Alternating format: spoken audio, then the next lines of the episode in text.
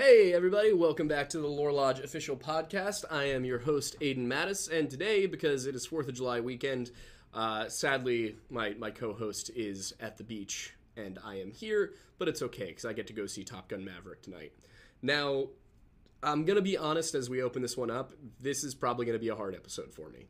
Um,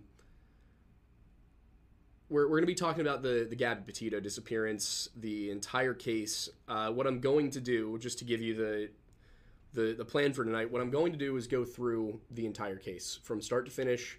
I'm going to be using the ABC News timeline and giving my own commentary based on what I what I felt at the time. for those of you who are a little bit newer here, I I have been very involved in this case since since the very beginning because before it made national headlines, I was contacted by Gabby's brother, TJ. And, uh, excuse me.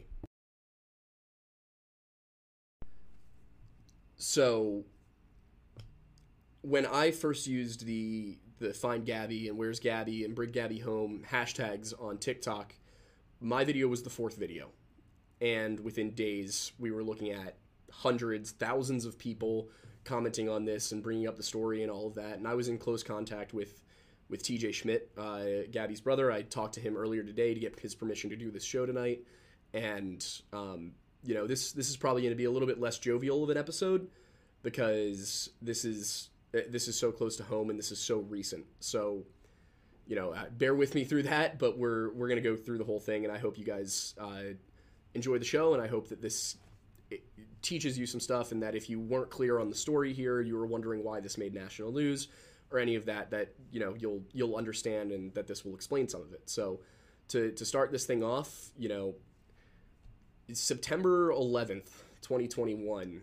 Um, I, I believe it was the day of that I got that that Snapchat message from TJ, and uh, I want to show you guys really quick the the video I posted um, at the very beginning. So hopefully my audio works, but uh, yeah, refresh this page so it starts soon. Oh, and there's no audio. There we go. 22 uh, year old Gabby Petito has gone missing in Grand Teton National Park. She and her boyfriend were traveling to Yellowstone National Park and then went missing in Grand Teton. The last she was seen and heard was on August 25th, and they have received communication from her on the 27th and 30th, though it was only through text message, so they weren't sure that it was actually her. Her boyfriend is not considered missing, and the camper van has been recovered. This is all the information that was legally allowed to be shared with me, and I'll present the missing poster on the following slide. Gabby is 22. She has blonde hair, blue eyes, and Let It Be tattooed on her right arm, with a tattoo of a triangle with flowers on her left arm. Once again, she is no longer in the van. The van has been recovered, and her boyfriend is not considered missing. If you see this video, please share it to spread the word, and if you have any details of Gabby's whereabouts, make sure to contact the Suffolk County Police Department. I'll be sure to post any updates as I receive them. There's 720,000 of you. Let's see if we can bring this girl home. One of my So that was that was the initial video. That's all the information I had. Um, as a result, of being involved that early, I have been in pretty close contact with her family. Um, they are going through a lawsuit right now against the Laundrie family because you know there's there's any number of reasons. The official uh, reason escapes me right now, but you know they're the, the kind of the the belief that I and many other people have is that the Laundrie family was not completely honest about what happened here, and that they knew that Brian was involved in Gabby's death, and that they knew that he he would be held responsible, and they were trying to find a way to prevent that. I, you know, I, I won't say anything about what the Petito family believes. Everything that you're going to hear in this video is my own personal analysis, and I I want to be sure that y'all understand that before we get into it. So, to jump into to covering this whole thing, um, sorry, I'm close to home. Um, I'm, I'm going to start with the first piece of the puzzle here. Aside from the actual disappearance in the missing persons report, we're going to go back to that first time that there was a known altercation between the two of them. So, for those who don't know, Gabby Petito and Brian Laundrie were engaged to be married in July of 2020. They set off on a road trip in July of 2021. They were going to go hike and camp in all the different national parks. Gabby was a van life uh, Instagram and YouTube creator. She was actually fairly popular and very excited about this entire trip, this entire adventure that the two of them were going on, posting about it frequently uh, until the end of August when she ceased uh, calling and, and FaceTiming family and would only communicate via text. So that was the first notion that something was off. Gabby went from being, you know, vocal and everything to not not making or receiving phone calls and just kind of going off the grid, so to speak. So uh, I believe that was August 30th that they received their last communication from her. And then she was reported missing on September 11th. That's when TJ contacted me and I posted that video. So, to start off with this, uh, the first sign that things were going poorly, so to speak, was August 12th in Moab City, Utah. So, uh, you know, August 12th, police had an encounter with the two of them. Again, this is from ABC News, uh, their New York division they were having an altercation. Uh, officers were called to reports of disorderly conduct and encountered Laundrie and Petito, along with a witness whose full name was redacted from the report. Laundrie and Petito are described as having gotten into a physical fight following an argument, but both the male and female reported that they are in love and engaged to be married and desperately didn't wish to see anyone charged with a crime, according to the report from Officer Eric Pratt. This is a video that a lot of people saw. In it, uh, Laundrie looks very calm and collected, but Gabby looks to be quite distraught. Um, there is uh, the report that laundry Laundrie to be clear here had said that they got into a minor scuffle that began when he climbed into the van with dirty feet. Petito admitted that she slapped him when she thought that he was going to leave her in moab. Uh, and that the couple states that Laundrie did not hit petito. Laundrie had visible scratches on his face arms neck and police took photos. Gabby was nearly arrested but since the two parties both said they didn't want that the police let it go and Laundrie was put up in a hotel a lot of people and Laundrie's camp specifically implied used this video to imply that Gabby was emotional and prone to outbursts and things like that. Uh, in my opinion, I found that absolutely disgusting. This information, if I remember correctly, came out in early October, and it was very obvious. People just very quickly jumped on, "Oh my God, look at Gabby! She's she's frantic, she's distraught," you know, and, and Laundrie's so calm and collected. And I immediately felt something was weird about the way that this footage was being presented. Um, you know, I, I don't believe for a second that the argument was over Brian getting in with dirty feet. I think the argument was probably over something else. I have no evidence to support that. I'm going to be honest, but um, you know, I I have friends who have been in abusive relationships and abusive situations, and it's never that small. Um, you know, but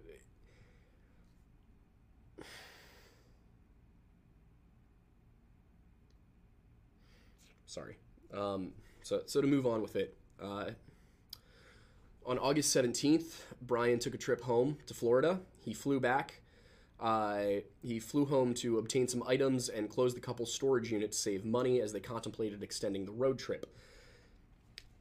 Again, I have no evidence to to be pushing this. Um, I just I find the timing odd because on the 23rd, Brian flew back to Florida.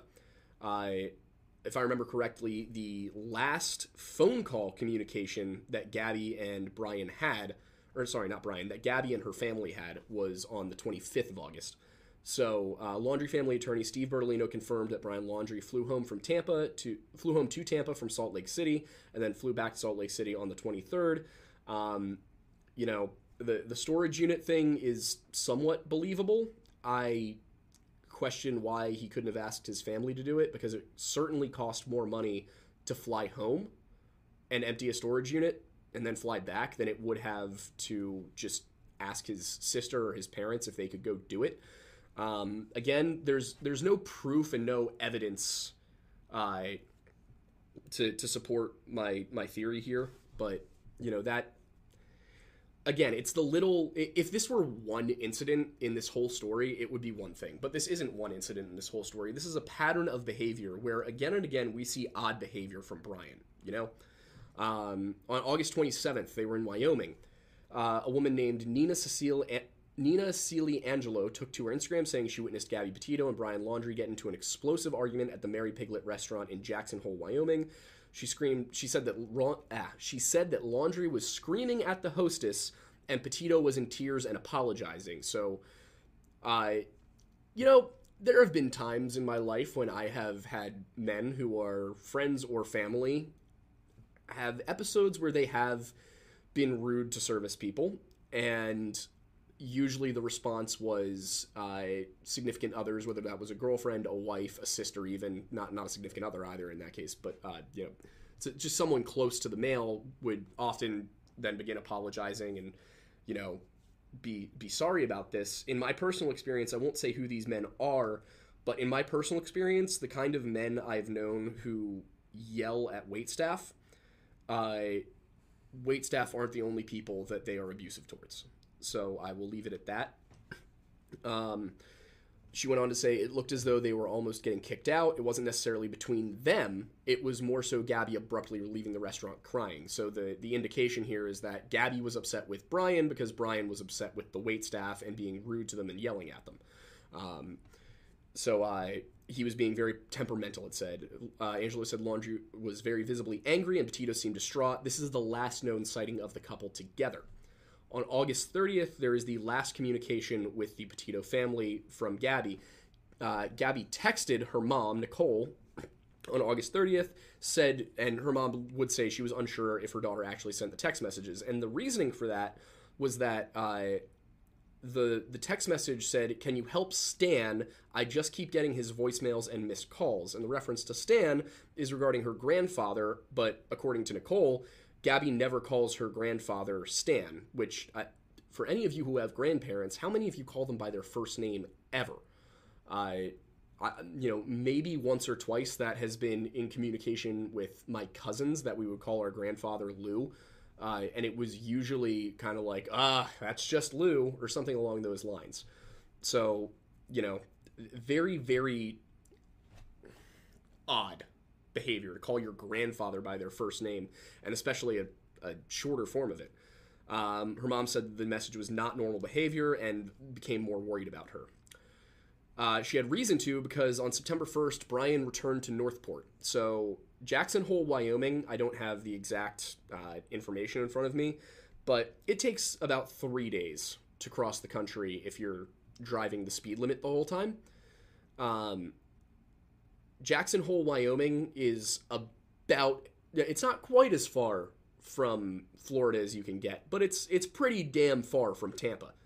I so when that message was sent on August 30th, Brian was probably on the road back to uh, back back to Florida, and he almost certainly had been for for a couple of days at that point. Police said he had driven the van there, and Petito was not with him on September 11th. On September 11th, the Petito family reported Gabby missing. Um, Petito's family reported her missing to the Suffolk County Police Department in New York at approximately 6:55 p.m. When police in Florida knocked on Laundrie's door later that night, his parents handed them a lawyer's phone number.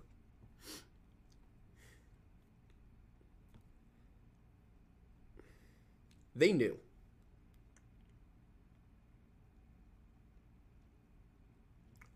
There is no reason why they would have handed a lawyer's phone number over if they did not know what Brian had done. There's no reason. At the very least, they knew Gabby was dead. And that and that Brian was involved.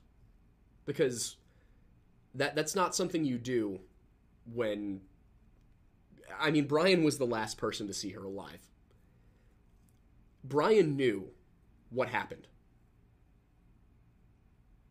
So if Brian wasn't telling them what happened, they must have had the suspicion, you know? And if Brian had told them what happened, then they were deliberately obstructing the investigation. They were deliberately in- obstructing the murder.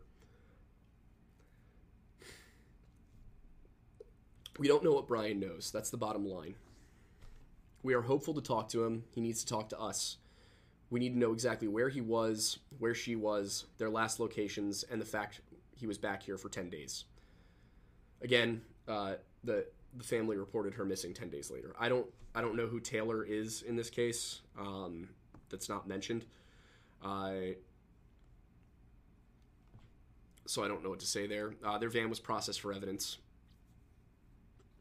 Maybe Taylor was the the police officer. Um, they were trying to figure out what Brian knew. September 15th, Laundrie was named a person of interest. Uh, he was officially named a person of interest in Petito's disappearance, and Northport police said that he was hindering the investigation. So that means that the police had talked to Brian, and Brian was obstinate. He was refusing to cooperate, which is something we knew. He and his family were refusing to cooperate, and um, you know I don't know what else to say there.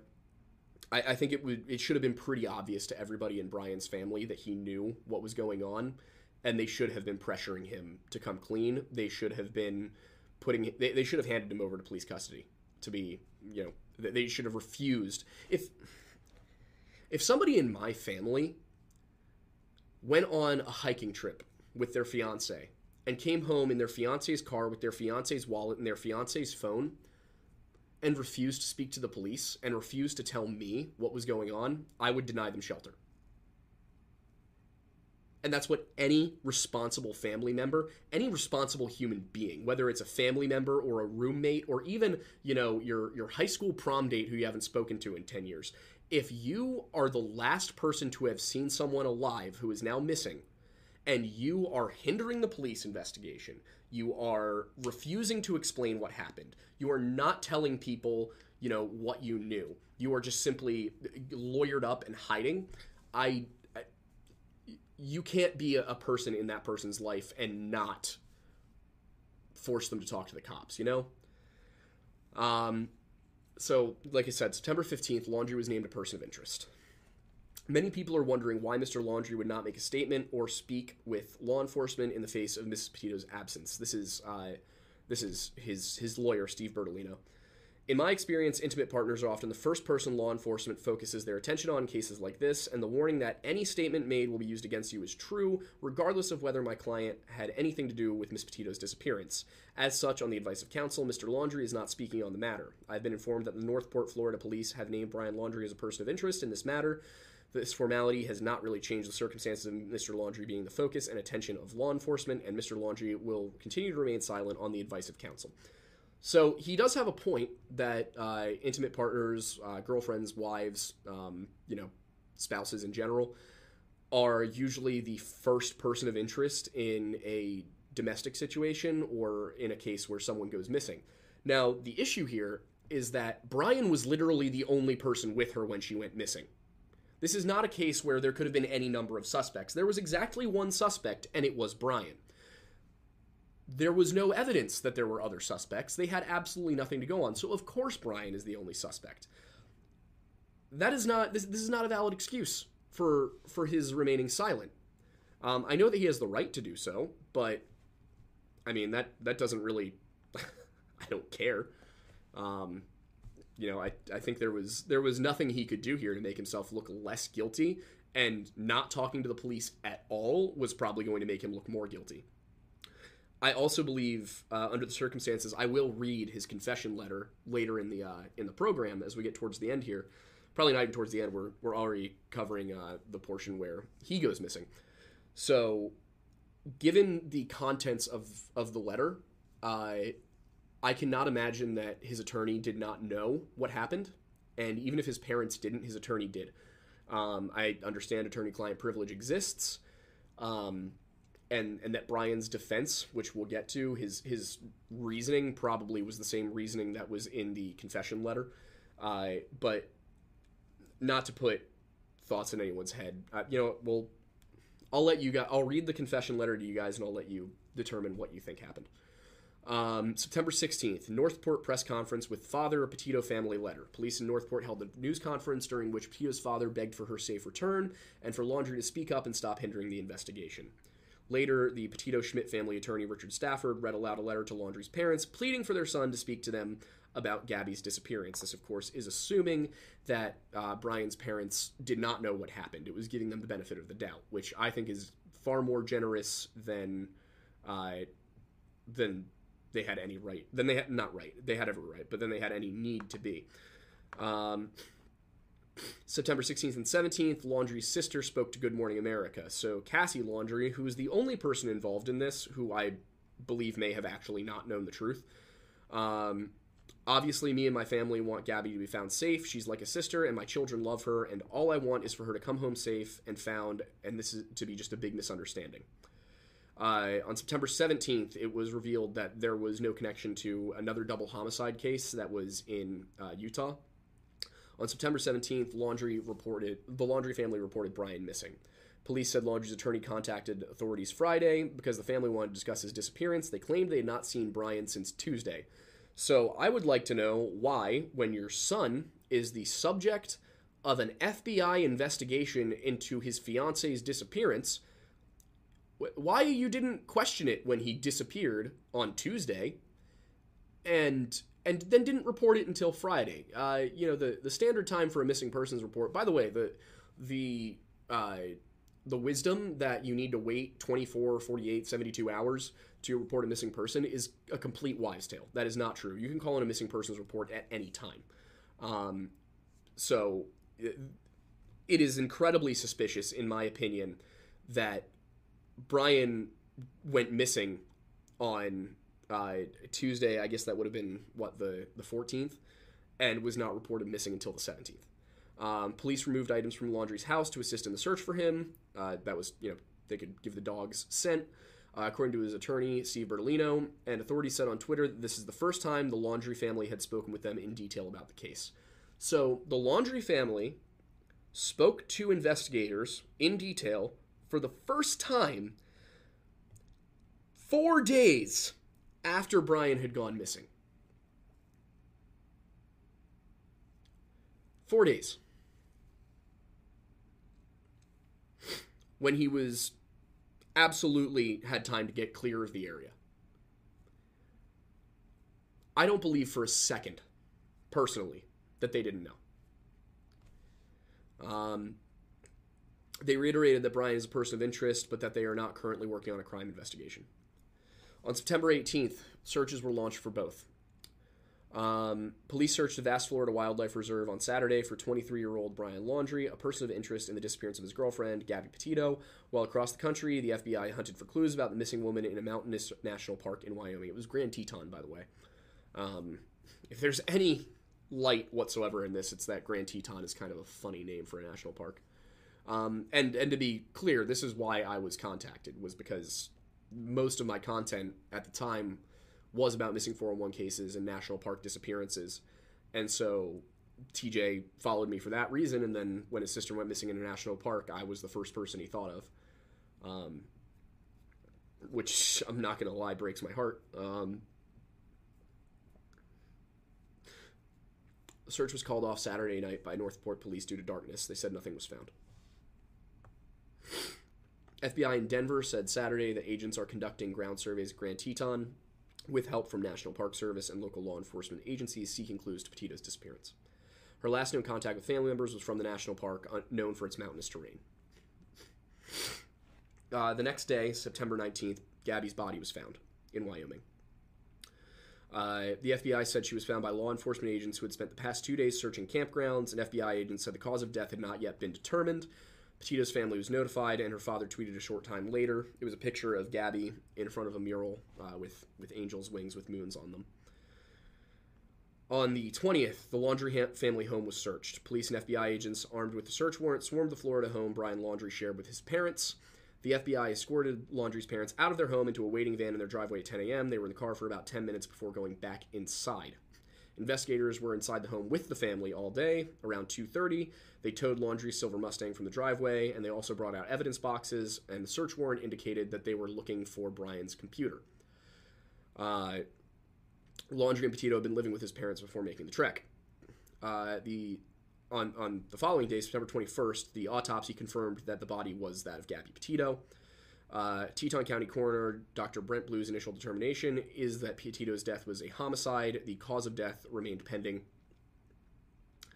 Uh, and and when when it was determined it was a homicide, the investigation really cracked down and said, "All right, you know what?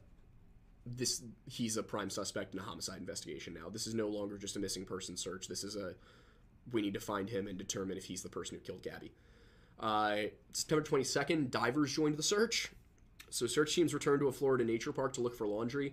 This is the park that uh, apparently Laundrie had said he was going to and told his parents that he was going on a little camping trip because that's what you do when you're being investigated for murder is go on a camping trip in a local wildlife reserve. Um, it's a 24,000 acre wilderness park. It's a very big park. Um, you know, investigators say Brian Laundrie's parents told him he had gone there after returning home without Petito on September 1st. Uh, I don't know if there's. They obviously can't be saying that. Um, I think this is just poorly written. He did not go missing until uh, Tuesday, the I believe the 14th of September. Um, dive team joined the search, which includes thousands of acres of forbidding, swampy, subtropical terrain replete with alligators, snakes, turkey, deer, and other wild creatures. There are more than 100 miles of hiking and horseback riding trails. Listen, guys, um, I've gone camping quite a bit in my life. One of the first rules of camping is don't camp where there are lots and lots of things that could kill you, especially not alone. Uh, also, don't camp in swamps. Just obviously like no people don't do that that's that's something you do when your your goal is to like train for seal training or something like that that's not something you do as a casual yeah i'm just gonna go and and hang out in a swamp a federal arrest warrant was issued on september 23rd um the U.S. District Court of Wyoming issued the warrant indictment on Wednesday related to Laundrie's unauthorized use of a Capital One debit card and PIN code with the intent to defraud between August 30th and September 1st in Wyoming. So, by the way, that confirms that uh, that he that that that, that confirms that he had killed Gabby when he sent that message to his mom, which is just he was obviously trying to cover it up.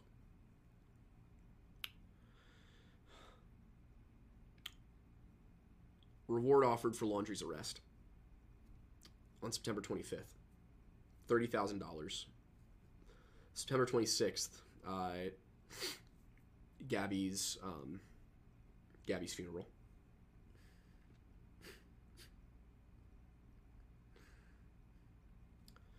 On September 27th, Laundrie's parents spoke out.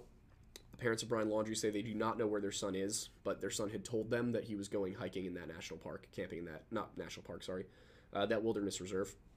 Um, they knew where he was. He told them. So they lied to the FBI. How they haven't been arrested for lying to the FBI, I don't know. Um, I don't know. I, I don't know law that well. Maybe maybe there was some reason that they were able to do that. Um, and uh, the the statement was via the attorney, um, Stephen Bertolino. They said they were going to dial down the large scale search efforts for Brian as the manhunt entered its second week. I think that the hope was that they would just call off the search um, and determine that Brian was missing. Um, I think that's what, not Gabby's family, I think that's what Brian's family wanted. September 29th, Gabby Petito family holds news conference. Uh, her parents and step parents showed tattoos designed by Gabby with sayings like "Let it be" and "Believe" that they had done in her memory. They avoided answering some questions, particularly about Brian Laundrie. Their lawyer was adamant that Laundrie's parents provided no help finding Gabby, so they were expecting no help from them finding Brian. On September 30th, the FBI returned to the Laundrie home. They were seen looking at the camper and going into the home, according to reporters at the scene. The attorney for the Laundrie family said the FBI was collecting personal items belonging to Brian, that will assist the canines in their search for Brian. And the attorney said that there is nothing more to this. Um, September 30th, ABC News obtains phone call records. Police say that they were not 911 calls, and some were initiated by police officers. Uh, two calls were made on September 10th, the day before Gabby Petito's parents reported her missing, and three calls were made on September 11th, the day she was reported missing. So uh, what that means is that they were they were calls of service. They were calls to uh, emergency services, but not 911 calls. Uh, likely police gathering information or them calling to ask for information themselves. Uh, there is no information on what those calls may have been in regards to. New body cam footage of Gabby Petito came out on October 1st. Uh, this was the th- this was about the incident in in Utah. Um, uh, it was a 911 call of a domestic dispute between Gabby Petito and Brian Laundrie while they were in the road back in August. Uh, Petito looks at visible bruises on her body as the officer questioned her while she sat in the vehicle. Um,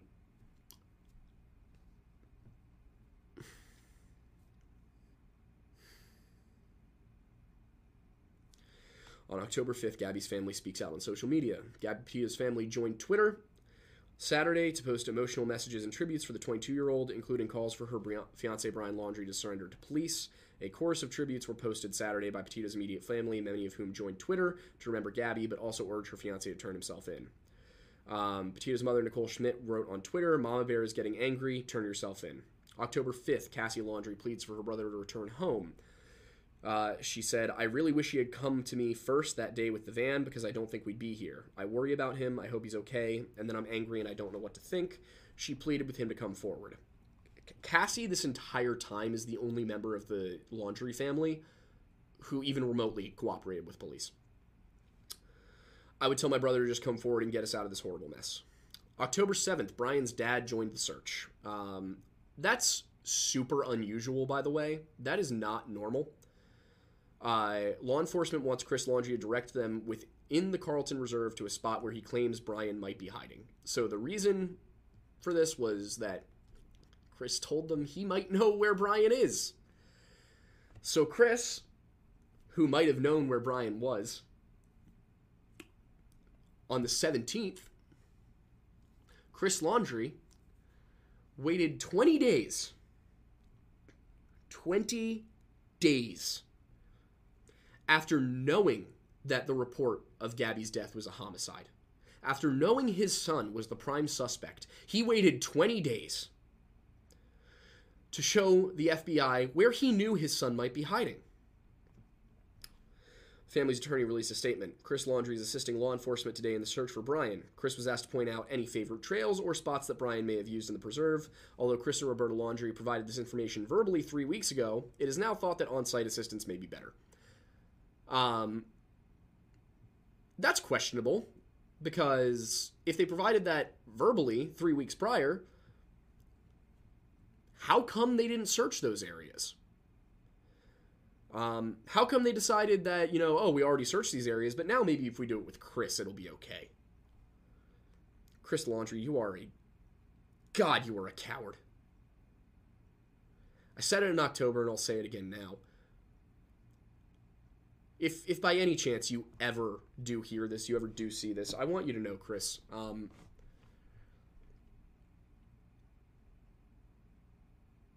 I I'm a Christian. I believe there's a God, and uh, mainly I believe there is a God because I see good in the world. But it's times like this when I hope there is a God because we might fail to punish you for what you did for what you hid, for the, the torture you put this family through. So if there is a God up there, I really hope he's got his eye on you. The preserve was closed to the public and the Laundries as well, but the parents may have been, have been cooperating since the search began, which is just a lie. October 12th, coroner says Gabby Petito was strangled. He estimated her time of death is believed to be three to four weeks from the time her body was found. Her body again. Let's uh, let's go back up here, so I can get you the exact date. Um, her body was the autopsy was performed on the 21st. Her body had been discovered on the 19th. So three weeks, three to four weeks. So sometime the last week of August is when she died.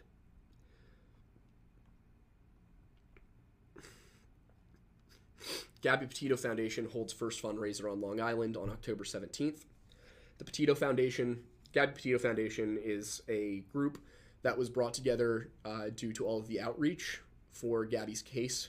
The intention, the mission statement, is to provide resources, be it education, funding, um, legal help for people who are in domestic violence scenarios. Um, I would request that uh, in lieu of uh, any super chats that we might receive during this podcast, uh, please go to the, the Gabby Petito Foundation's website. Um, I'll, I'll put it in the description after the video. It slipped my mind. Um, if you if you were planning to super chat or to donate or anything like that uh, to the stream, please instead go and donate to the Gabby Petito Foundation. Um, that's that's all I can request on that. Uh, October 20th, the medical examiner was called to the preserve where they were searching for Brian. Uh, Brian Laundrie's parents, along with the FBI and local authorities, found some items belonging to Brian off a trail that he frequented. This this article does not quite do justice to what actually happened. It took 30 minutes from the Laundries entering the park. 30 minutes. Police investigated for a month. For a month, police searched this park. Police, divers, FBI, search and rescue, everyone was combing this park. They found him less than a mile from one of the park's entrances, and it took them 30 minutes. They knew exactly where their son was that entire time. That entire damn time. Because there is no way let me let me tell you, as as as somebody who loves going out in the woods and as somebody who investigates missing persons cases, you do not walk 30 minutes into a nature preserve and find things that people have been combing the area for two weeks over. And their excuse was that the water in the swamp had been unusually high for the last few weeks, and that's why Brian's body and his remains weren't found. Never mind that several of the things that Brian owned would have floated to the surface in the water. Uh, also, the fact that uh, unusually high was not several feet; it was it was like six inches to a foot. You you would have seen it. Um, you know, I I'm a little upset that they didn't actually cover the extent of how how much of a quinky dink that was. On October 20th, possible human remains found. That was why the medical examiner was called in. Called in. Uh, earlier today, investigators found what appeared to be human remains as well as personal items such as a backpack and notebook belonging to Brian Laundrie. These items were found in an area that up until recently had been underwater. Not that deep. Not that deep of water. On October 21st, Brian Laundrie's remains are confirmed. Dental records prove that the remains found in a Florida park are those of Gabby Petito's fiance Brian Laundrie. They were juvenile dental records, and uh, I can't release information that uh, that I have personally obtained um, about certain parts of this case. But the if if the information I have is correct, the person who confirmed those dental records should never have once ever been allowed near them. Um, the conflicts of interest were far too much. Uh, when the lawsuit is settled, maybe I can say what I'm say what I've been told, but for now I have to keep uh, have to keep quiet. But um, and I won't say where I obtained this information either. It was not from the Laundrie family or from the Petito family. Um, you know, I, I did a, a, lot of my own digging. Um, Chris and Roberta Laundrie have been informed that the remains found yesterday in the reserve are indeed Brian's. We have no further comment at this time, and we ask that you respect the Laundrie family's privacy at this time, which is just so ironic that that they said that. Um, and uh, I see I see the chat, Seth. I see what you said. Uh, I would release it if it would not jeopardize um, certain certain things um, involving the Petito family getting justice. Um,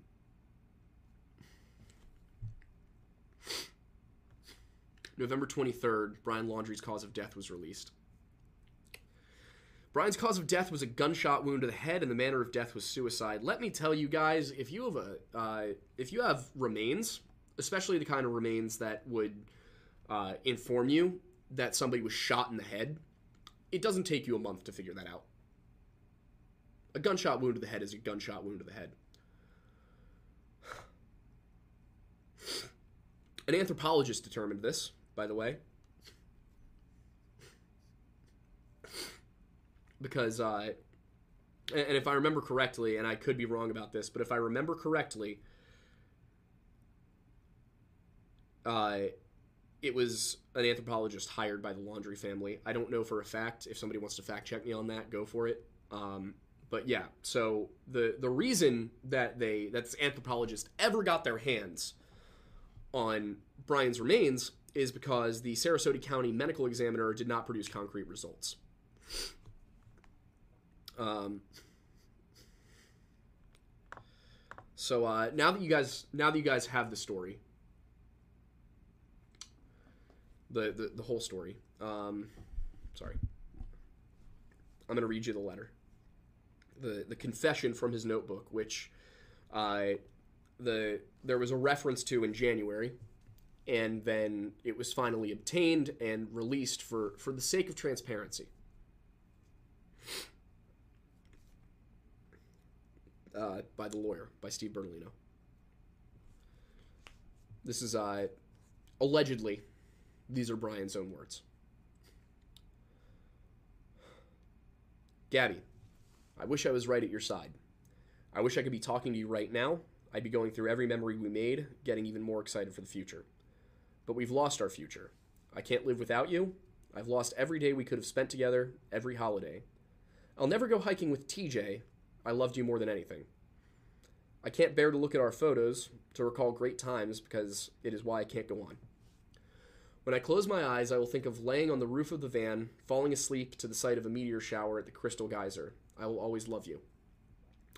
If you were reading Gab's journal, looking at photos from our life together, flipping through old cards, you wouldn't want to live a day without her, knowing that every day you'll wake up without her, you wouldn't want to wake up.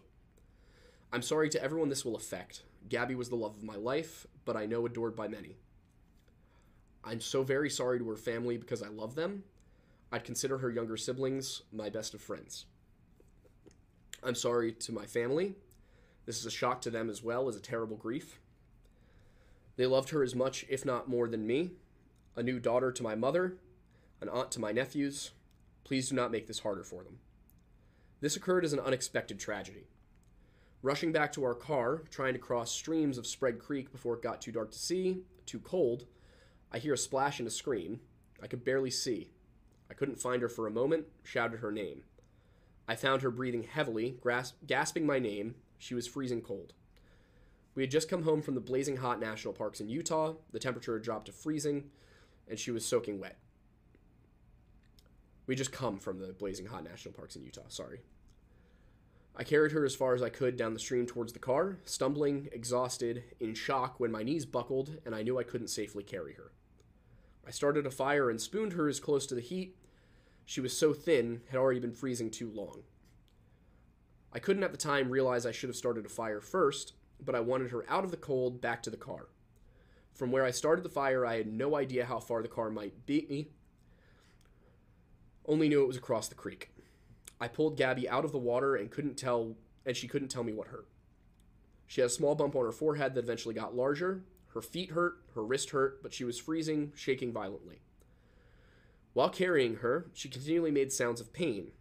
Laying next to her, she said little, lapsing between violent shakes, gasping in pain, begging for an end to her pain.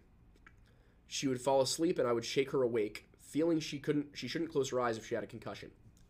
She would wake in pain, start her whole painful cycle again, while furious that I was the one waking her. She wouldn't let me cross the creek, thought like me that the fire would go out in her sleep and she'd freeze.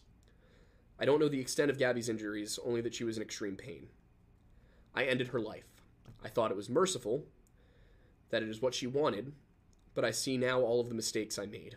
I panicked. I was in shock. From the moment I decided, took her pain away, I knew I couldn't go on without her. I rushed home to spend my time I had left with my family. I wanted to drive north and let James or TJ kill me, but I wouldn't want them to spend time in jail over my mistake, even though I'm sure they would have liked to. I am ending my life not because of a fear of punishment, but rather because I can't stand to live another day without her. I've lost our whole future together, every moment we could have cherished. I'm sorry for everyone's loss. Please do not make life harder for my family. They lost a son and a daughter, the most beautiful girl in the world. Gabby, I'm sorry. I have killed myself by this creek in the hopes that animals may tear me apart, that it may make some of her family happy. Please pick up all of the things. Gabby hated people who litter.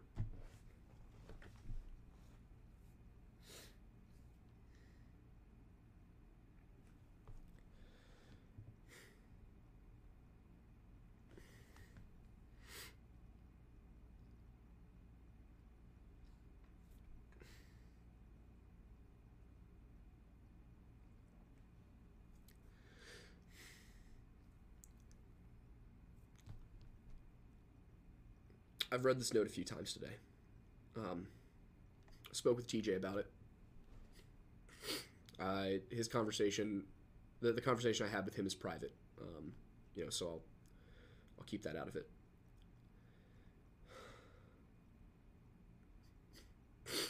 Obviously, the the first half of this letter um, is is a lot of um, you know a lot of stuff about how great Gabby was. Um, it's a lot of apologies. Um, and the thing is, when I when I read that part, there's there's some stuff that seems earnest, but some of it seems very calculated. Um, this is all from a handwritten a handwritten uh, notepad, so I'll uh, I'll pull that up for you guys.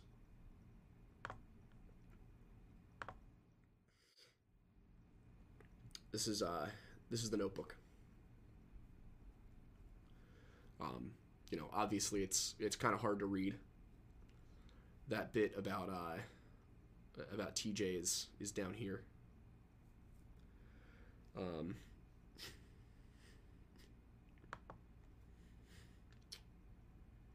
I'm not sure if I'm just looking for things to be uh, out of to be odd, but th- this strikes me as odd.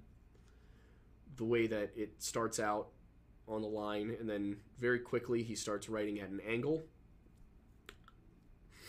and then it kind of goes into this weird arcing format. But then on the very next page, he's writing perfectly on the lines. Um, again, I don't know that that means anything but it did stick out to me.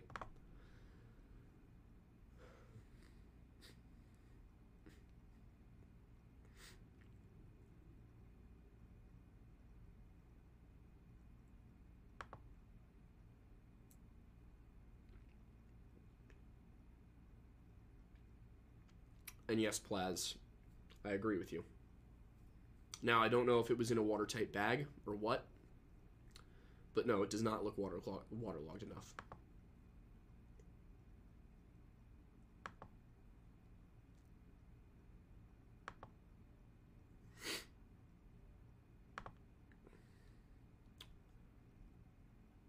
The thing that stuck out to me most immediately, there were a couple of things. A, uh, this right here is in appear. It appears to be in a different marker uh, than this. These are two very different ink colors. Um,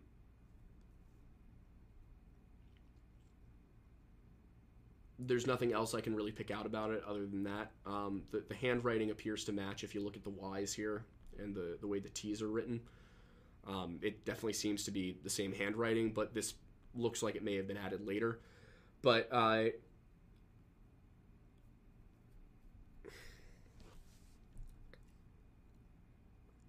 the the sentence I have killed myself by this creek in hopes that animals may tear me apart that it may make some of her family happy.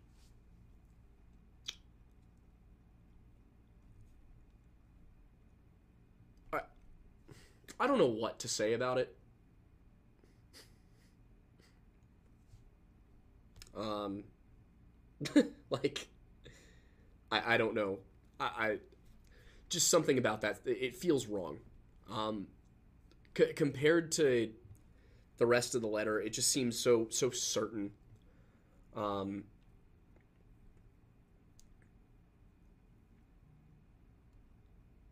it, it is odd that he doesn't capitalize her name. I'm not a psychologist. I'm not going to do some sort of psych evaluation for you guys here on what I'm reading. Um, I just know that when I read the note, it feels wrong something something feels off. Uh, it feels like it seems sociopathic to me. I think is what it is. Um, the cold, calculating nature of so many of these sentences. Um, just something about it feels feels like it's not right. Um, like it was designed. I don't know.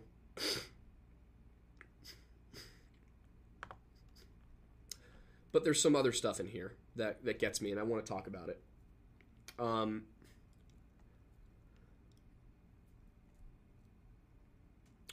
his reference to her younger siblings being some of his best friends. I haven't spoken to James. Um, I have spoken to TJ. I, I won't put words in TJ's mouth, but what I've ascertained is that he and Brian were not very close. Um, sorry if you guys hear the fireworks going on outside my window. Um, it's interesting. He said I've never gone hiking with TJ. Uh, they'd gone camping together, which is, which was one of the first things that I noticed was off. Um, was was that that's that's not accurate. Um, you know, a lot of these other things are things that only Gabby would be able to corroborate. Um, but yeah, it's if you read the the way the rest of this is written, I mean, vague. the The first half is vague. Um, there are some little instances of specific moments, but it's like this one crystal geyser thing. But the rest of it's so vague. No names, um, other than TJ's. Uh, her name is capitalized in this letter, in in the transcript, but it is often not in the actual note. Um, I ca- I always capitalize names. That's all I can say, uh, even of people I don't like. Um, because people are people, and I think if you, if if when you look at other people and you speak about other people and you think about other people, um, you know, I think, I think there's a certain res- respect for life that sociopaths don't have and um, that that's why I see his his not capitalizing her name as a clue of that. Uh, and as well, you know, and again, like I said, I'm not a psychiatrist. I'm not a psychologist. I have absolutely no business making these assumptions. But you know what? Fuck it, I'm angry. Um.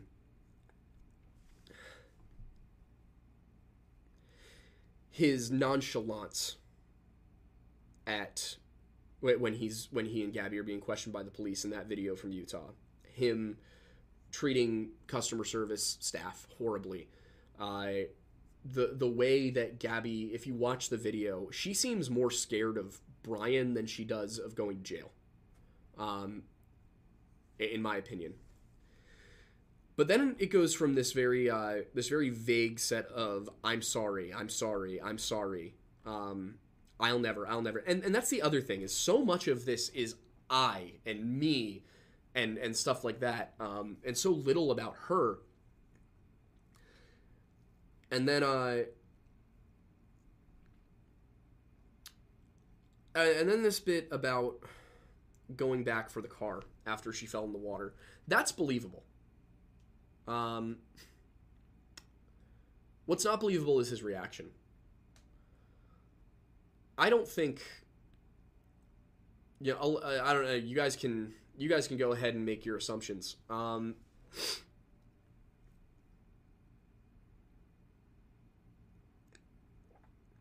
I will say this: it is very, very easy. A lot of people underestimate how easy it is to hurt yourself falling, um, especially in water.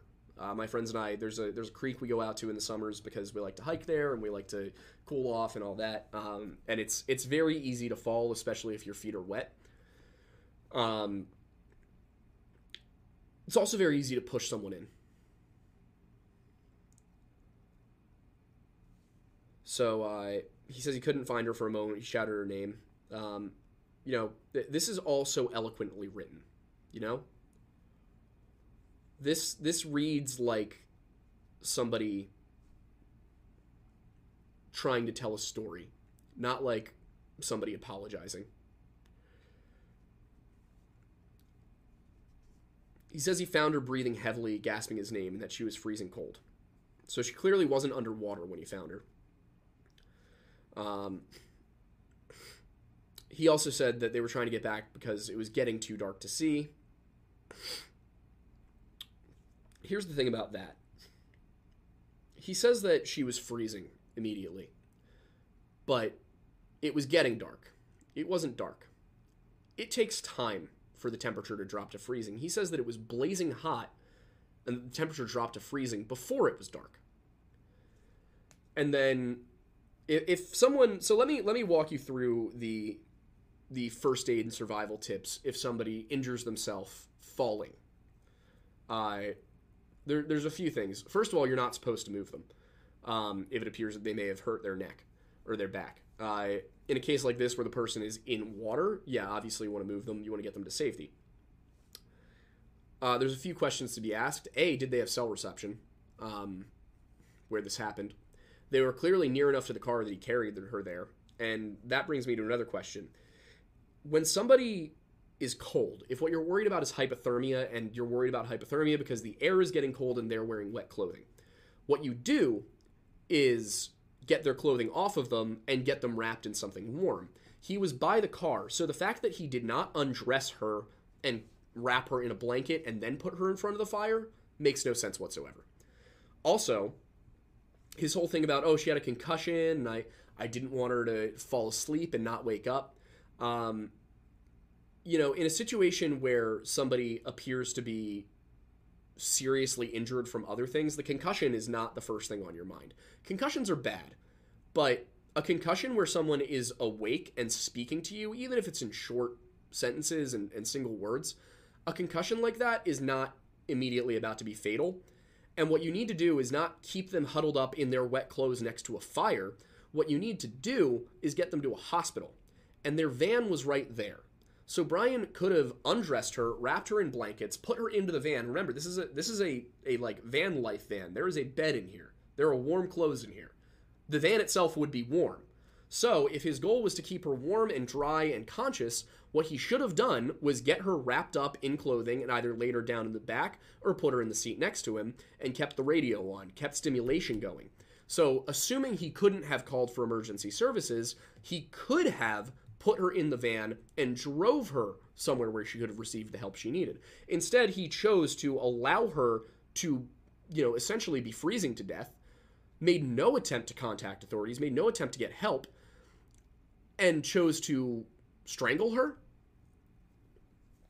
Let me tell you about something about strangulation. What you see in the movies ain't real. Where they, they put you in a chokehold like this for 20, 30 seconds and you pass out or you die. That's not how strangulation works.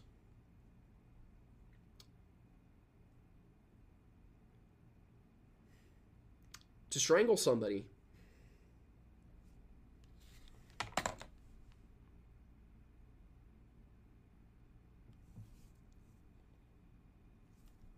to strangle somebody, you have to hold your hands around their neck and squeeze really hard.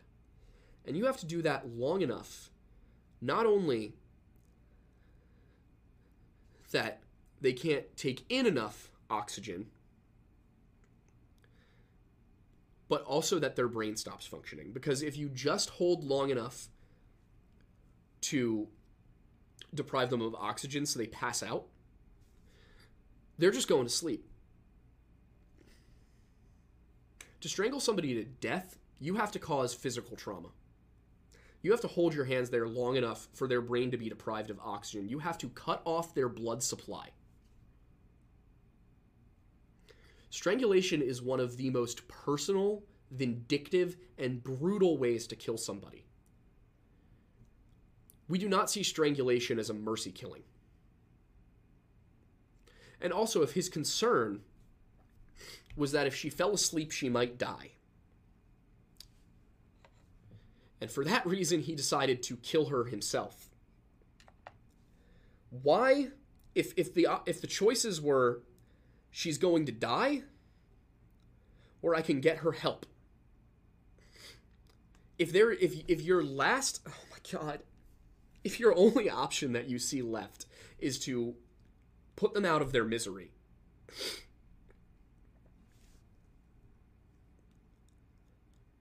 he could have taken her to get help. Because there there were two ways it could have gone. Either she was going to die on the way, but he tried,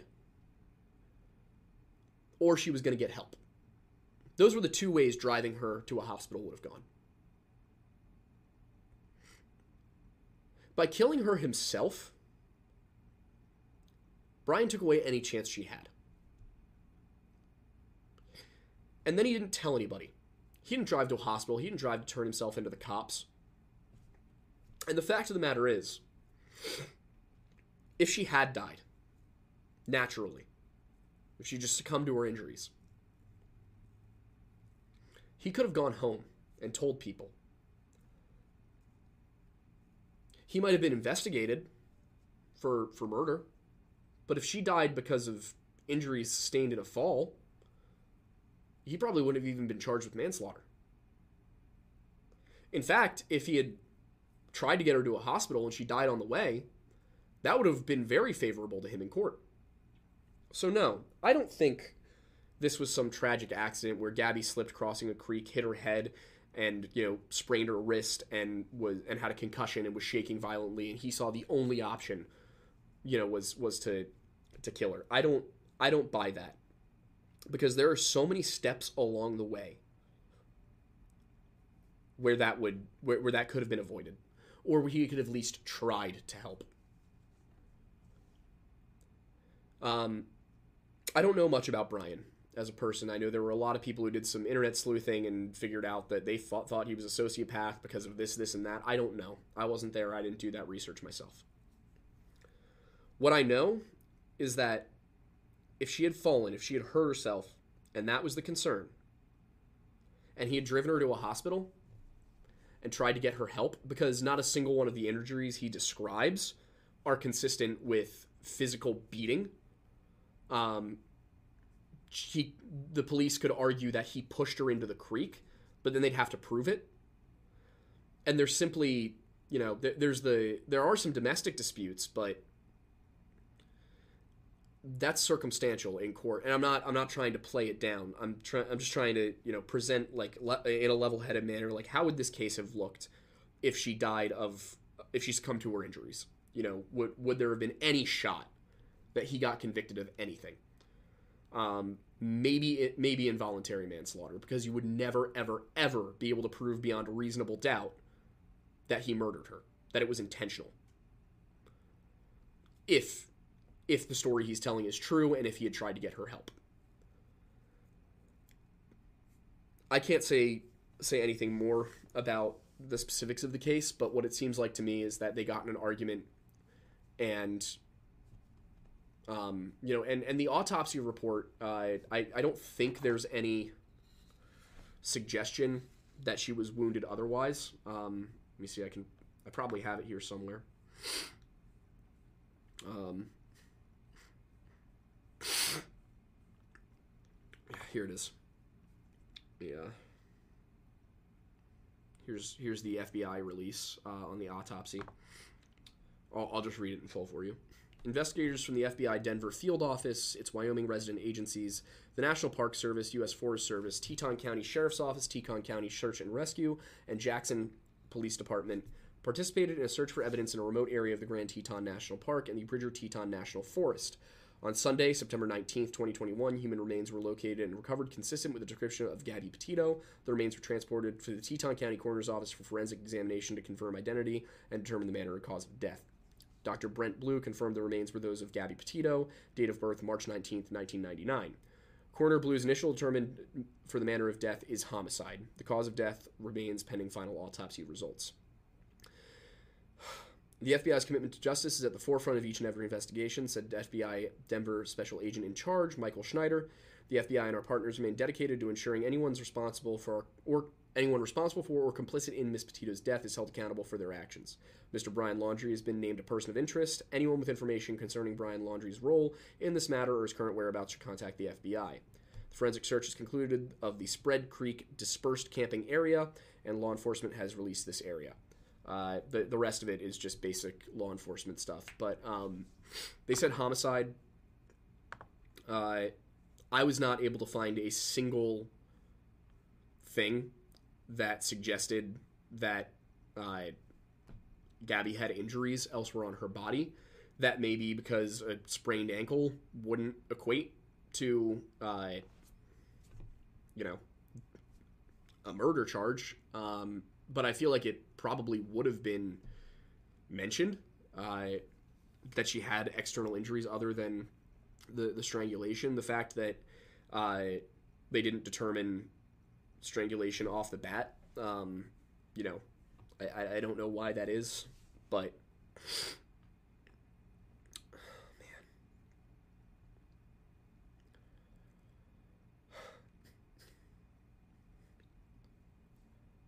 So uh that's that is the story up to this point. That's that's where we are now.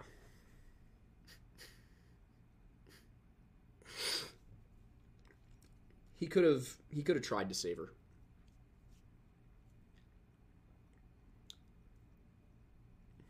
If what he describes in that note actually happened,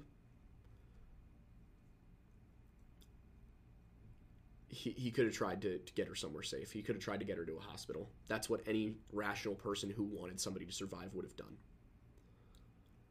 Um, the letter to me reads like somebody trying to absolve themselves, and honestly, it sounds completely fabricated to me.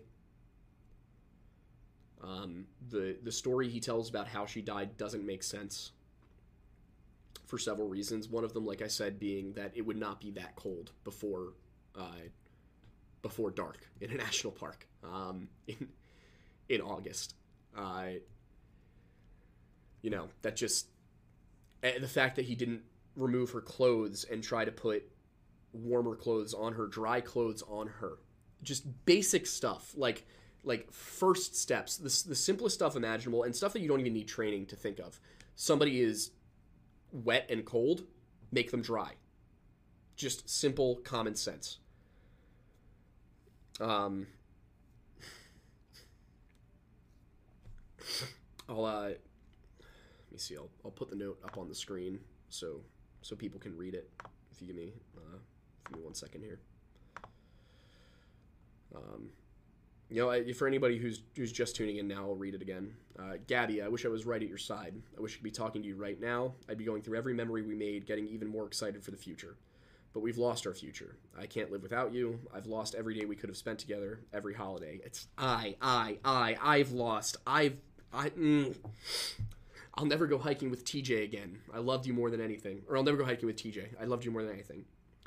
I can't bear to look at our photos to recall great times because why I can't go on. When I close my eyes, I will think of laying on the roof of the van, falling asleep to the sight of a meteor shower at the Crystal Geyser. I will always love you.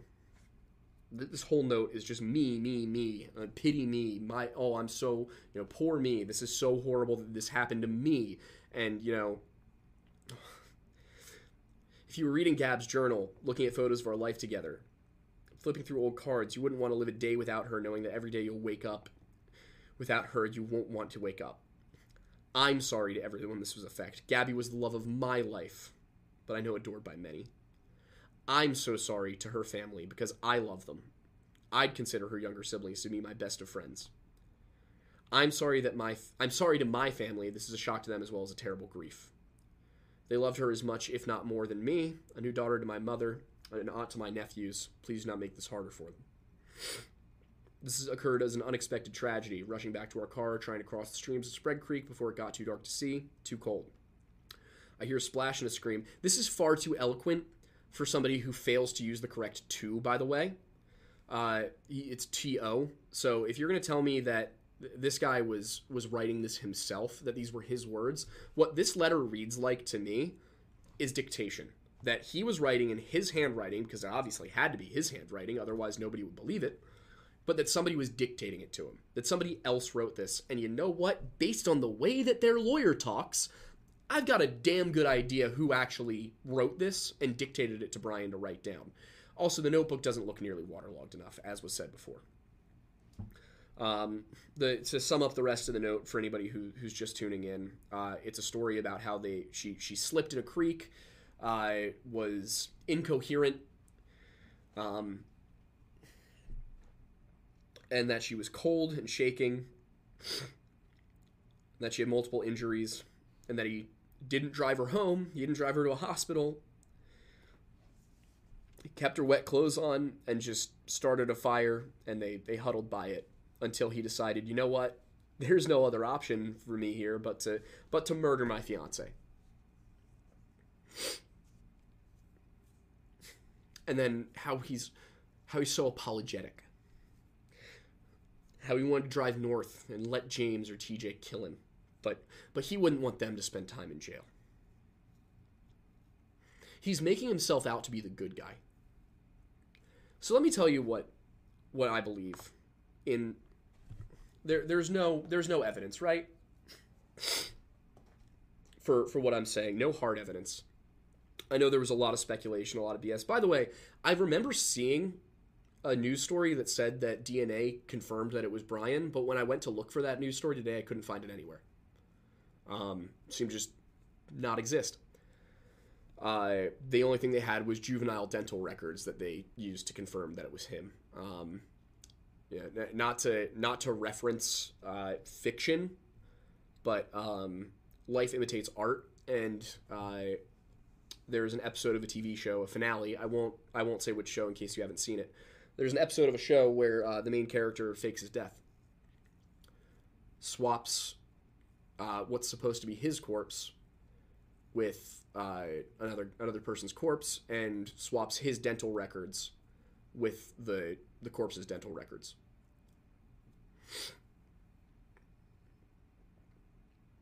His parents are rich, not fabulously wealthy, not billionaires, but um, based on the value of their home, their cars, the fact that they were able to finance most of this trip for for Gabby and, and Brian, um, they, they've probably got a few million in the bank, definitely enough to pay off some people.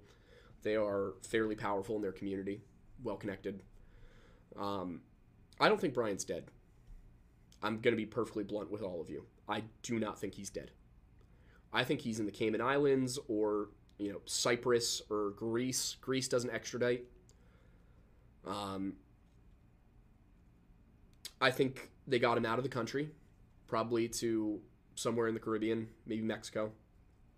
And I think they flew him to a country that doesn't extradite to the United States. That's my opinion. Um, I have. I, I mean, I really have no. Uh,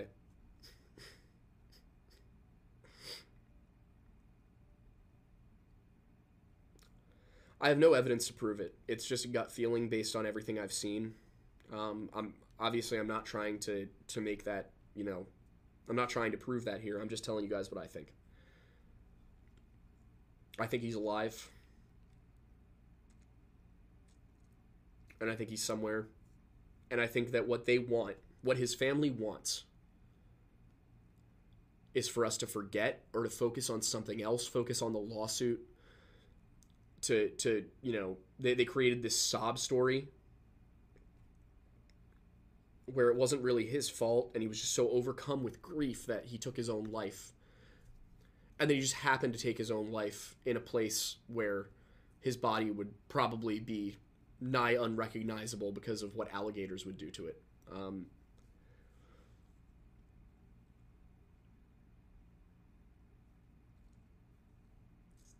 so, uh, to, just quickly to answer a question that popped up in the chat, how would he escape the country by boat? Uh, he's in Florida. Cuba's not far away. Um, but also, he was only a person of interest. Um, you know, he the, the cops were not this is the part that really gets me. There was not 24 hour surveillance of the home. It was completely possible that somebody picked him up, that they, they drove him somewhere. Um, obviously, to, to get on a plane out of the country, you need to bring your passport. Um, not that hard to fabricate documentation. Uh, also, really not that hard to cross the U.S. border with Mexico. Um, I mean, there are just so many possibilities for what happened.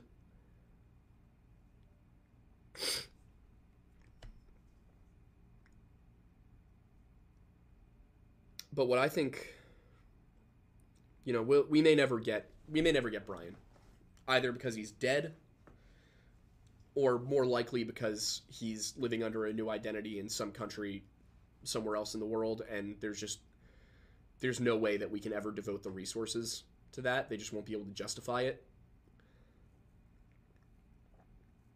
I think his parents want to cast enough doubt that they can't be found guilty of. Uh, well, obviously, I don't think they're being criminally charged. I think it's just a civil suit, from what I understand. Um, but I think that what the the Laundrie family is hoping for here is that this will come to some sort of uh, settlement. I don't know.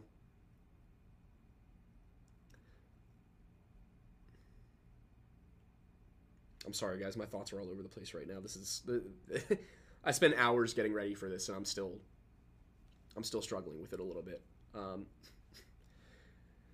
but yeah, I think it just just based on everything I've seen, the the amount of the the amount of obstruction, the fact that he wasn't reported missing until four days after he went, and they gave a very specific location for where he went and nobody found him there. Um, it, it feels like misdirection to me. I can't prove it. I just know that this is what I feel. Um, as for the body they found, first of all, they didn't find an entire body. They found uh, the, the bone fragments, um, enough of a skull to determine that it was a gunshot wound to the head. Um, you can test bones for DNA, especially bones that fresh. Um, and to be clear, you know, if uh, Brian's body was found, let me uh, let me pull up the, the story again so I can I can get the exact timing here. But Brian's body, Brian was reported missing on the seventeenth of uh, September, I believe, and um, his his remains supposedly were found on October 20th.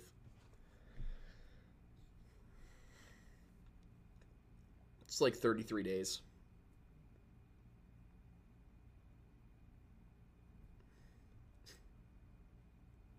It took them 30 minutes. Now listen, uh, animal predation, scavenging can can rip all the flesh off a body pretty quick. It's possible his body decomposed in this time period um, due to due to predation and the environment. But here's the thing: bodies decompose slower in water. If I'm if I'm not mistaken, um, from from my earlier research on this, uh, if I remember correctly, a, a, body will will decompose slower in water. Um, I could be wrong about that. Again, I'm, I'm a little scrambled right now, um, and I don't I don't have Aiden here to fact check me live. Um,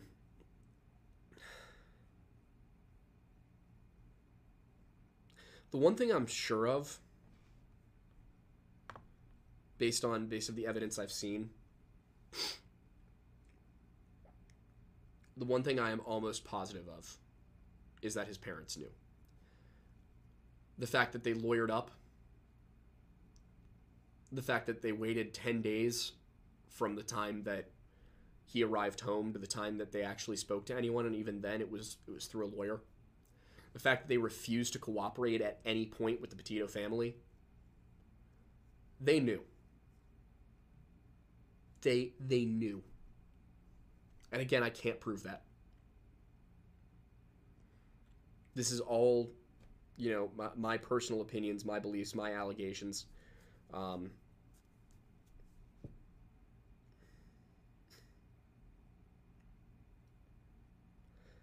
I'm angry. And I really hope, I, I hope that this lawsuit, I, I hope that the Petito Schmidt family wins. And I hope that some justice comes of it.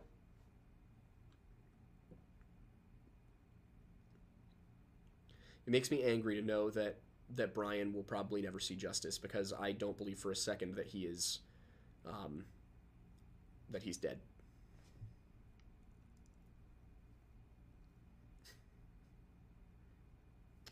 So I yeah, I guess um that's what I have to say on the subject. TJ and and your family, I, I don't know if you're listening. I'm so sorry. And I wish that there is more I I could have done. I wish that I wish she'd been alive when you asked me to help.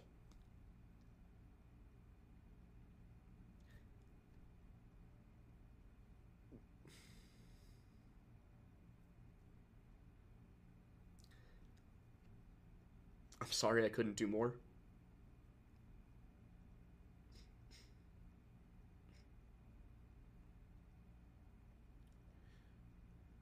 And I hope you guys know that there, in this life or the next, there will be justice.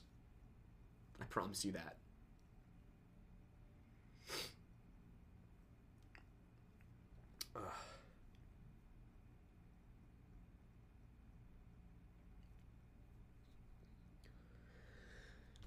I guess um, I'll I'll open it up for uh, for questions if there's anything anybody uh, wasn't clear on or they want to know about the case. Again, uh, don't do super chats. Um, if if you want to send money, send it to the Petito Foundation. Um, again, I'll I'll link them. I'll see if I can grab that link for you right now. Here it is. It's, it's pretty simple. GabbyPetitoFoundation.org. I'm gonna pull it up for you guys. Let's uh, seize that. There we go. I'm gonna gonna pin this in the chat. So, um, if you want, if you want to, if you want to help, uh, if you want to support the mission of the Petit, Petito Foundation, again, the goal is to help uh, people who are in domestic abuse situations by providing them education and resources and legal help to get out of those situations so that nothing like what what I believe happened to Gabby ever happens again. Um, or that at least we can we can uh, we can prevent it from happening as much as possible because there's no excuse for what happened here. And I'm disappointed in our justice system. I'm disappointed in the police.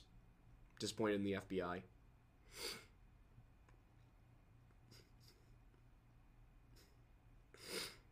And I mean, if there's one thing that that can be done for sure, that doesn't need legal help, that doesn't need divine intervention, that doesn't need that doesn't need the, the power of law behind it. If there's one thing that can help, um, for anyone in the Northport community, I hope you guys are all making sure that the Laundries feel unwelcome in their own town, in their favorite coffee shop, in their favorite diner, at the country club, down by the docks if they have boats, in their own neighborhood.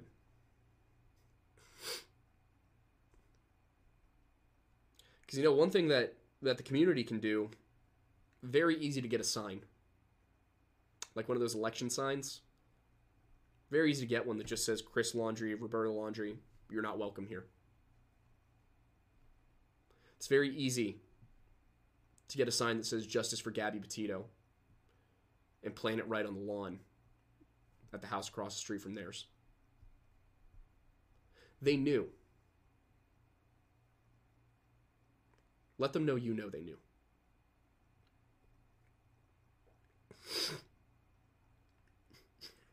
Um, and yes, I will be putting the the link to their to the Gabby Petito Foundation in uh, in the bio of every YouTube video that comes up. Um, it's just going to be a standard one, just like our just like our Target affiliate link, just like our Gaia Industries affiliate link. Um, it will be in every single one. I'll put it in my link tree. I plan on making a TikTok video about it, recapping all of this, and it will it will be referenced in there as well.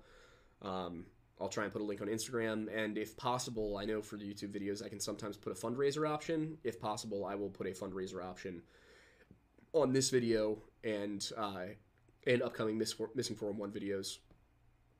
And if I can do it uh, retroactively, I'll go put it on our other Missing 411 videos as well. Um, I, I wasn't totally aware of it un, until today. I, I knew there was some sort of foundation. I wasn't sure what the mission was and all that. But now now that I know, um, I, I will be putting that up. Um, and yeah, Noah, you can you can ask off topic questions if you'd like. Um,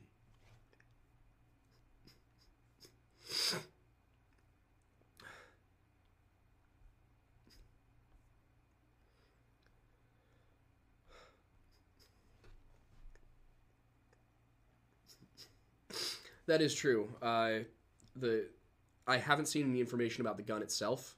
Um,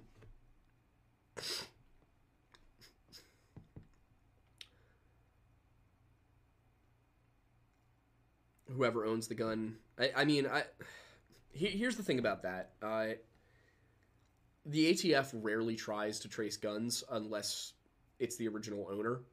So if the owner was anyone, if the person who purchased the gun was anyone but the Laundrie family, it's almost impossible to trace.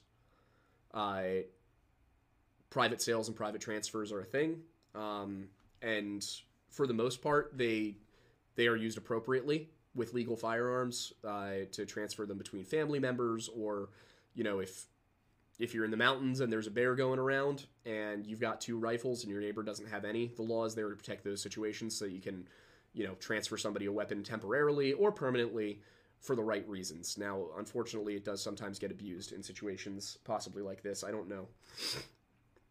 Uh, Noah asked if I've ever been in the Harrisburg area. Yes, I, uh, I went to Penn State University, um, drove through Harrisburg every single time I went up and back. Uh, I've spent some time there, uh, you know, day trips and whatnot. But yeah, I've been I've been to Harrisburg. Uh, I'll actually be going through Harrisburg in a couple of weeks. I'm going up to Arts Fest in State College. So if anyone is in or around State College, I will be there from Thursday night, uh, the the 14th of July, through the following Sunday night. Um, I'll be heading home. So uh, if you're up there, um, you know, try and find me. Uh, and yeah, Archie's down here. He's hanging. Um, yeah, I can I can have the boy make an appearance. Come here, Bubs. Uh, where, where are you going? Come on. Come on. Come here. Come here. Come on. He does not want to come up tonight. Here's the boy. As you can see, he's very good. He actually is an ESA. Um, this is his job. Although he seems to have developed the same anxiety disorder I have, so we'll, we'll see how that how that goes. But yeah, he's he's a very good boy. Um, that's uh. I think we all need Archie right now, so I'll leave him up on the screen for a little bit. he is very good.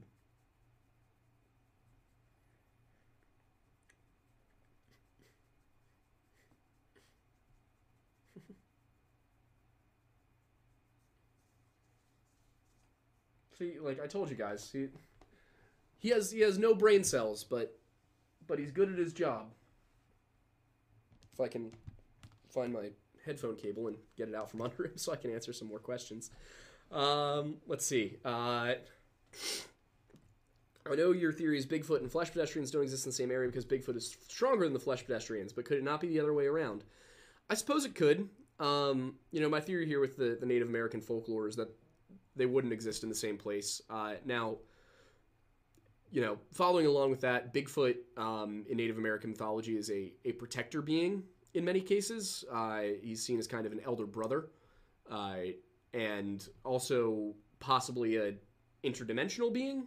Um, you know, it's so if if you're a Bigfoot believer, then yeah, Bigfoot would be uh, a protective being, and since he's above us, he's he's a, a higher higher level of being. Um, I would say that he would probably be, stronger than a demonic presence. Um, you know, for me as a, as a Christian, we have very similar stories of guardian angels and angels that are protective and patrons of various cities and churches. Um, I think it's probably the same thing. You know, it makes sense to me that yeah, of course they wouldn't have angels and demons the way we do, but I think it's the same idea, you know. Um, you know, Bigfoot's a, a good guy, a good elder brother, a good interdimensional savior being, as are angels in Judeo-Christian mythology and not mythology, Judeo-Christian uh, theology, and um, you know, I as a Christian, for me, I I find it rather hypocritical to look at stories from Native American cultures like that of Bigfoot, the Wendigo, uh, you know, Skinwalkers, Nalusa Falaya, the red-haired giants, things like that, and say, oh, there's no way that could possibly be true.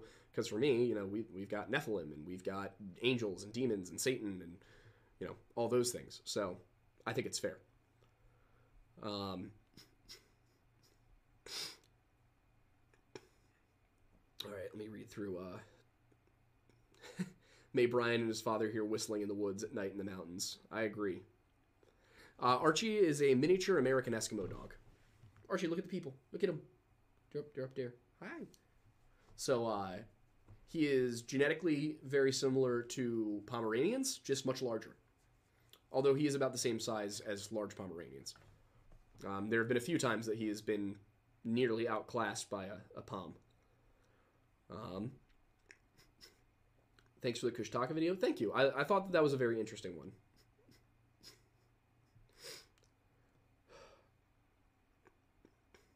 I will check out uh, Lost Creek Garmin. I will I will check it out. Um,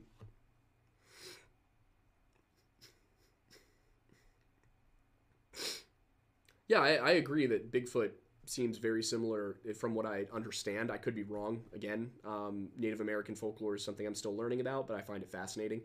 Uh, but in my, from what I understand, he he would fit the same idea as as angels. Um, uh, so I'm I'm a Wesleyan Methodist.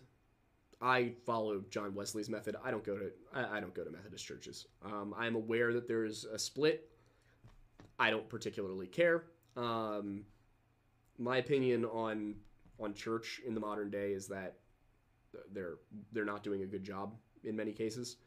Um, they're either far too fundamentalist or far too progressive.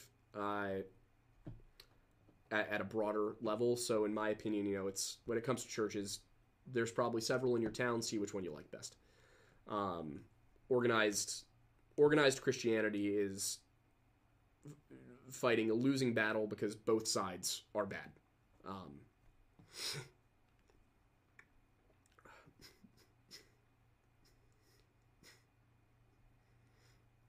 of course, uh, Jennifer. You know, I I, I, love what we've been able to do with Patreon. Um, you know, it, by the way, if that is if you do like if you do like what we're doing, and you want to support our our channel, uh, we do have a Patreon. It is patreon.com/slash the Lore Lodge. It's linked in the description. That's our primary source of funding for the show. Um, so if you if you want to help out, uh, go over there. There's a one dollar tier that just gets you basic access to everything, uh, and then there is up through hundred dollar tiers as you get to the higher ones, I think starting with the five dollar, you uh, you get certain like fun little perks like posters and hoodies and T-shirts. Um, Joe Central Oh, why do people have the need for religion? I think that I uh, I think the reason that we have an innate desire for religion is because there's some truth to it. Um, whether you are Hindu or Christian or uh, one of the animist religions of um, the you know the northern territories of Europe and Canada, um, you know, or any of any of the religions of Africa or South America. I, I think that we have religion because there are supernatural things that happen in our world. There are things that we don't understand, and whether you believe that your religion is correct or not, I think that they're all correct about certain things. Um, and and the reason that we feel an innate need for it is because we're just acknowledging the existence of something we can't understand. Um, I mean, if you bring it around to atheism, there's there's simulation theory. Um, people are always trying to come up with explanations for how we got here, why certain things happen, and I think that you know there's nothing wrong with believing it and following it, and as long as you're not hurting anybody else, I think that you know, teach their own.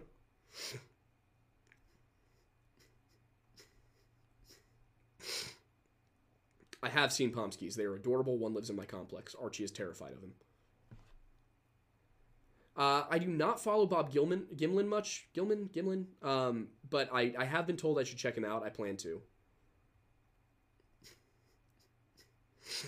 Uh, I've just started the book of Enoch, thinking there are some overall parallels. Yes. So Enoch was compiled between the 4th century BC and the 1st century AD. Um, it is not scripture, it's deuterocanonical, it's apocryphal. The Ethiopian Orthodox Church holds it as scripture to this day, um, but they're the only church that does.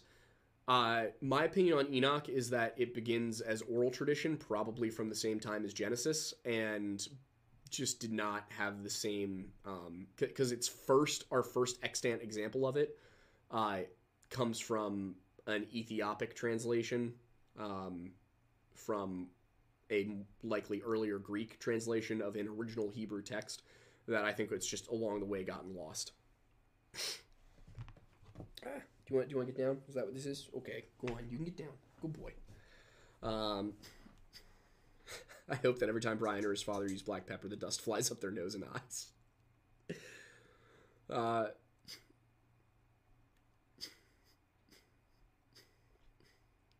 yes, the Cherokee Devil type Bigfoot's an interesting one. Um, I think it's interesting that it's a, a culture bound thing and that it only attacks Cherokee people, from what I understand.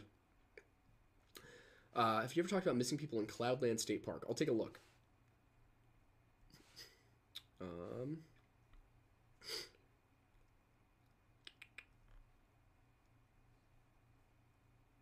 Bigfoot is real, but a lot of people are a lot of Bigfoot people are full of shit. I agree with that. My friend told me about lore in Mississippi the tall, pale demons with red eyes that will attack you in the dark in the middle of nowhere. That fits pretty well with with all the flesh pedestrian stuff. I will look into that specifically. I wonder if that has to do with Nalusa Falaya. Um, maybe it does, maybe it doesn't. Did drugs and saw a forest god. Yeah, that happens a lot. Um, what's interesting about things like DMT, uh, which I, I haven't done DMT, but from what I've heard from people who've done DMT, is they will do it in completely separate places, uh, not speak to each other, and report seeing the exact same thing. Seems like DMT gives you pretty much the same experience every time with minor variations. And uh, what what we know is that on autopsy, DMT is detectable within the human brain. We don't know if it is produced at the moment of death or if it's something that's produced throughout life. My theory has long been that prophets, uh, people who speak to angels and gods and whatnot have um, very high natural DMT concentrations in their brains, and that's what allows them to interact with this other dimension. Um, you know, call, call me crazy if you want to, but that's my my opinion. Um, let's see.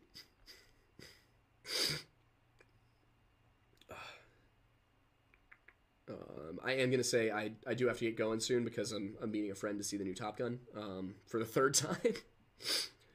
Um, favorite Roman emperor. Hmm. gonna have to get back to you on that one. I would, I, I would. I'm gonna say Marcus Aurelius. I know it's kind of basic, but I really love Aurelius uh, as a philosopher. Um, I have a, another store, Unqualified Apparel, uh, that has some shirts with Aurelius quotes on it because I think he's just a, a phenomenal writer and and uh, and philosopher. Uh, do I think demons and angels are physical beings? I think demons and angels are are interdimensional. I think that they can manifest as physical beings in our universe, but also don't necessarily have to. Um, there's also you know all sorts of you know different kinds of angels in the Bible and different classes, and um, Wendigoon has a great video on the classes of the angels that I would I would recommend.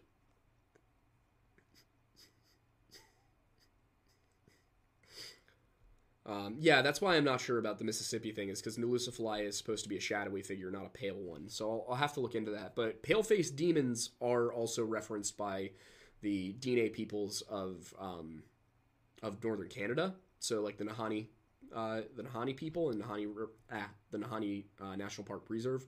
Uh, we've done a podcast and a video on that. Very very strange story. Mr. Ballen also covers it pretty well. Um, so yeah, uh, thank you everyone for tuning in. Um, I know this was a pretty heavy episode, and uh, I I appreciate everybody sticking around.